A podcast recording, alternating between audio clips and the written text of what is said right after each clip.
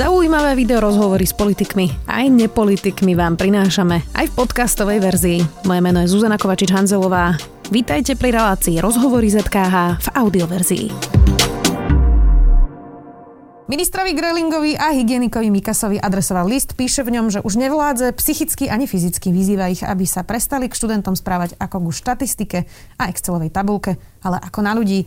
Popísal, ako to na jeho strednej škole nefunguje a mixuje sa dištančná a prezenčná výučba. Podpísal sa ako frustrovaný, unavený maturant Matúš Kovačovský a sedí už v štúdiu. Vítajte. Ďakujem za pozvanie, dobrý deň. Pán Kovačovský, tak ja som si prečítala ten váš list ako maturanta, frustrovaného, unaveného ste napísali. E, medzi tým minister zrušil maturity, takže uľavilo sa vám? E, z časti určite áno, ale stále tu je veľmi veľký problém, keďže to nezmení nič na tom, že školy pre niektorých ľudí sú stále veľmi nebezpečné prostredia a stále hrozia nám minimálne komisionálne skúšky. Ale určite áno. Maturita odpadla, takže, takže to najťažšie máme za sebou.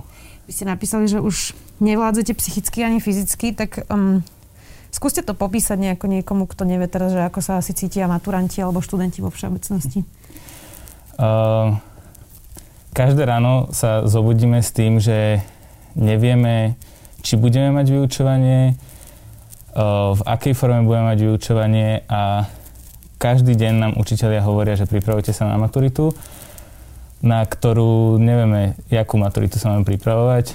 Takže je to každý deň neistota, teda teraz už nie, ale strach, stres, vyčerpanie. Je to horšie, ako keby som chodil prezenčne do školy.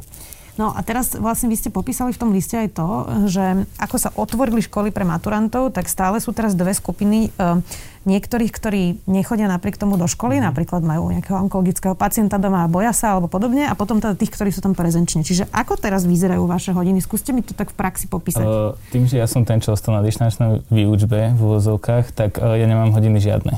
Ja nemám žiadnu výučbu, žiadnu online výučbu, nedostávam viac menej nejaké materiály dostávam, ale je to iba zlomok toho, čo sa učia teraz prezenčne v škole. Takže ja som označovaný, ako keby som za normálnych okolností bol chorý alebo niekde mimo Slovenska. Som označovaný ako neprítomný a zháňať si musím materiály sám, ale výučbu od učiteľa nemám žiadnu. Ako je to možné? To by som aj rád vedel. Uh, neber, nebere sa na nás ohľad. Absolútne sa neberie na žiadny ohľad. E, keď som sa pýtal učiteľov, tak e, rozhodnutie bolo, že učite prezenčne.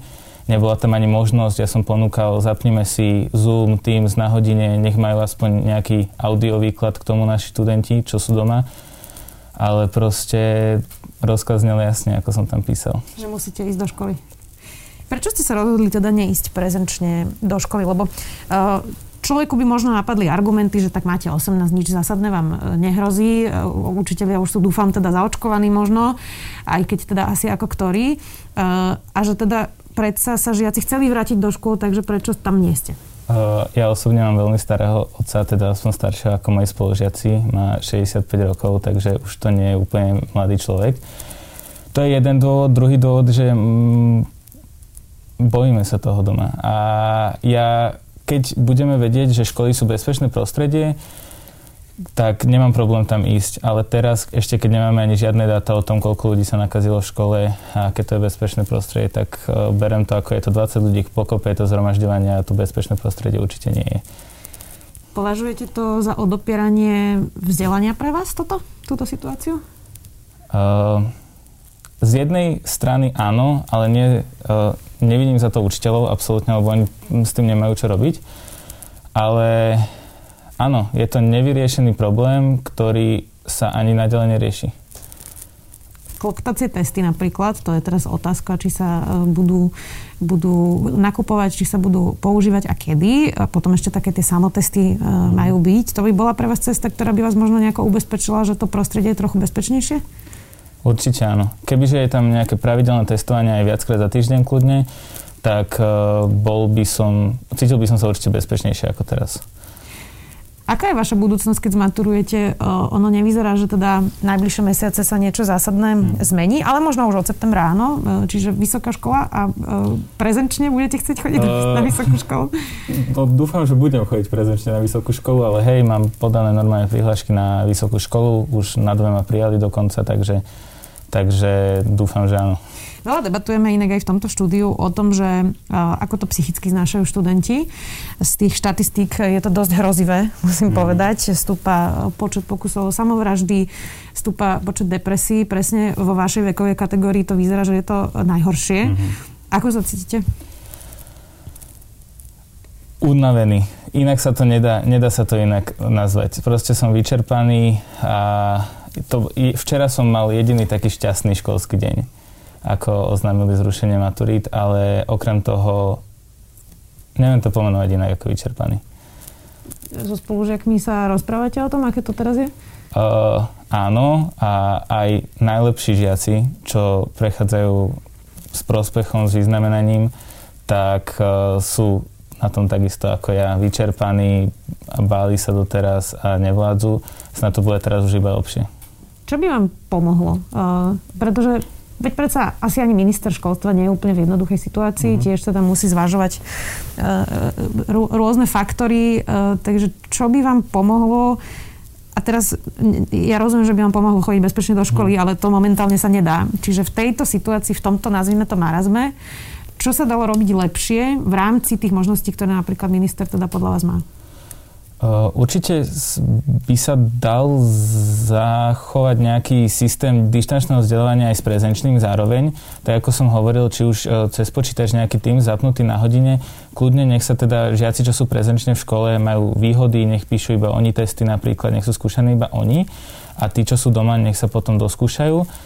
Ale Určite by to bolo lepšie pre nás, kebyže aj my, čo sme doma, máme nejakú výuku, nejaký kontakt s učiteľom, ako je to teraz. A čo podľa mňa nie je úplne nezrealizovateľné, lebo je to otázka možno jedného mikrofónu, jednej kamery do triedy. A internet v škole máme, takže to je jediné, čo potrebujeme. Už iba vybavenie. Vy ste napísali ten e, list, ktorý bol teda adresovaný aj ministrovi, ale aj hlavnému hygienikovi a hovorili ste, že aby k vám nepristupovali ako k číslam a k excelovskej tabulke, ale ako k, e, ľudským príbehom a k ľuďom. E, bol to celkom silný list a ho veľmi veľa ľudí zdieľalo. Dostali ste na ňo nejakú odpoveď? Od ministerstva priamo nie. A nie. Dostal som iba feedback od ľudí, ale od ministerstva vôbec. Od učiteľov našich napríklad áno, veľa z nich súhlasilo, veľa z nich niečo nesúhlasilo, ale nejaké riešenie, aby sa ponúklo, to nič. Písali vám aj iní študenti po tom liste? Písali mi, písali mi študenti z celého Slovenska, aj z Česka dokonca, aj zo zahraničia, čo študujú u nás, takže, takže písali mi viac menej všetci a aj komentovali veľa vysokoškolákov napríklad, takže z každého rožka troška. Písali vám, že majú podobné pocity? Chápem to správne? Stredoškolskí študenti po väčšine áno, vysokoškolskí úplne nie.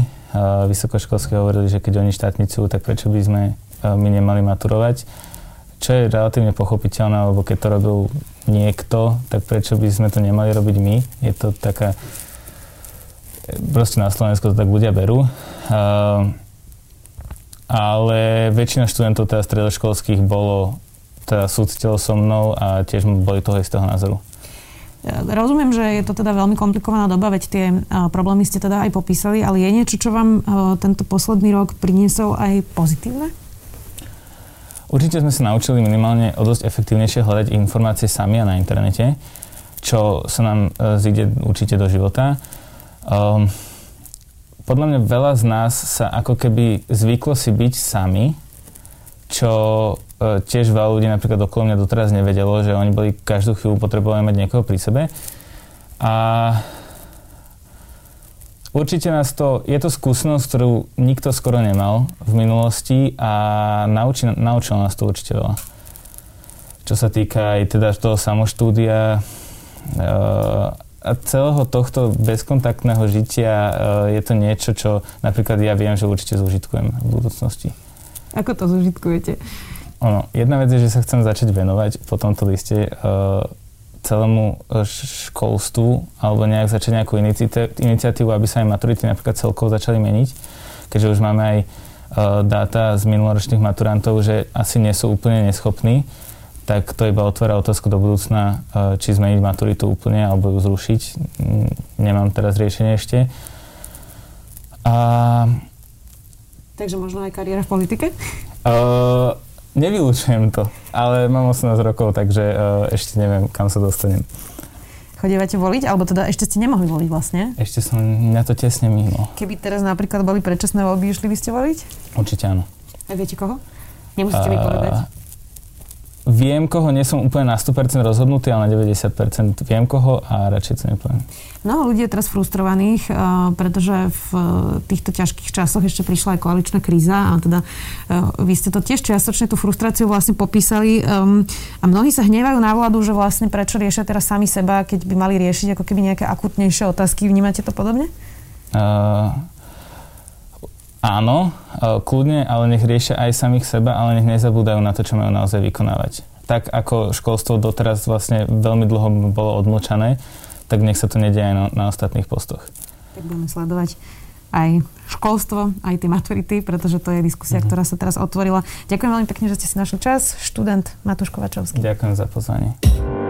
Počúvali ste podcastovú verziu relácie Rozhovory ZKH. Už tradične nás nájdete na streamovacích službách, vo vašich domácich asistentoch, na Sme.sk, v sekcii Sme video a samozrejme aj na našom YouTube kanáli Denníka Sme. Ďakujeme. Modrá vlna je podcast o Európe. Som Peter Stach a žijem v Bruseli. 9 rokov som pracoval v jednej z európskych inštitúcií a dnes som nezávislým konzultantom. Prvý diel Modrej vlny som nahral krátko po eurovoľbách. Nasledovali epizódy o právnom štáte, o návšteve našej prezidentky v Paríži, o Donaldovi Trumpovi a francúzskom víne, aj o pláne obnovy. Jednoducho z toho, čo sa práve v Únii deje, si vždy vyberiem niečo, čo sa mi zdá naozaj zaujímavé a buď si k tomu pripravím vlastný komentár, alebo sa o tom porozprávam s hostiami. Ak chcete vedieť viac, pridajte si modrú vlnu medzi vaše obľúbené podcasty. Nájdete ju na všetkých podcastových aplikáciách na stránkach denníka SME a tiež na adrese www.modravlna.eu.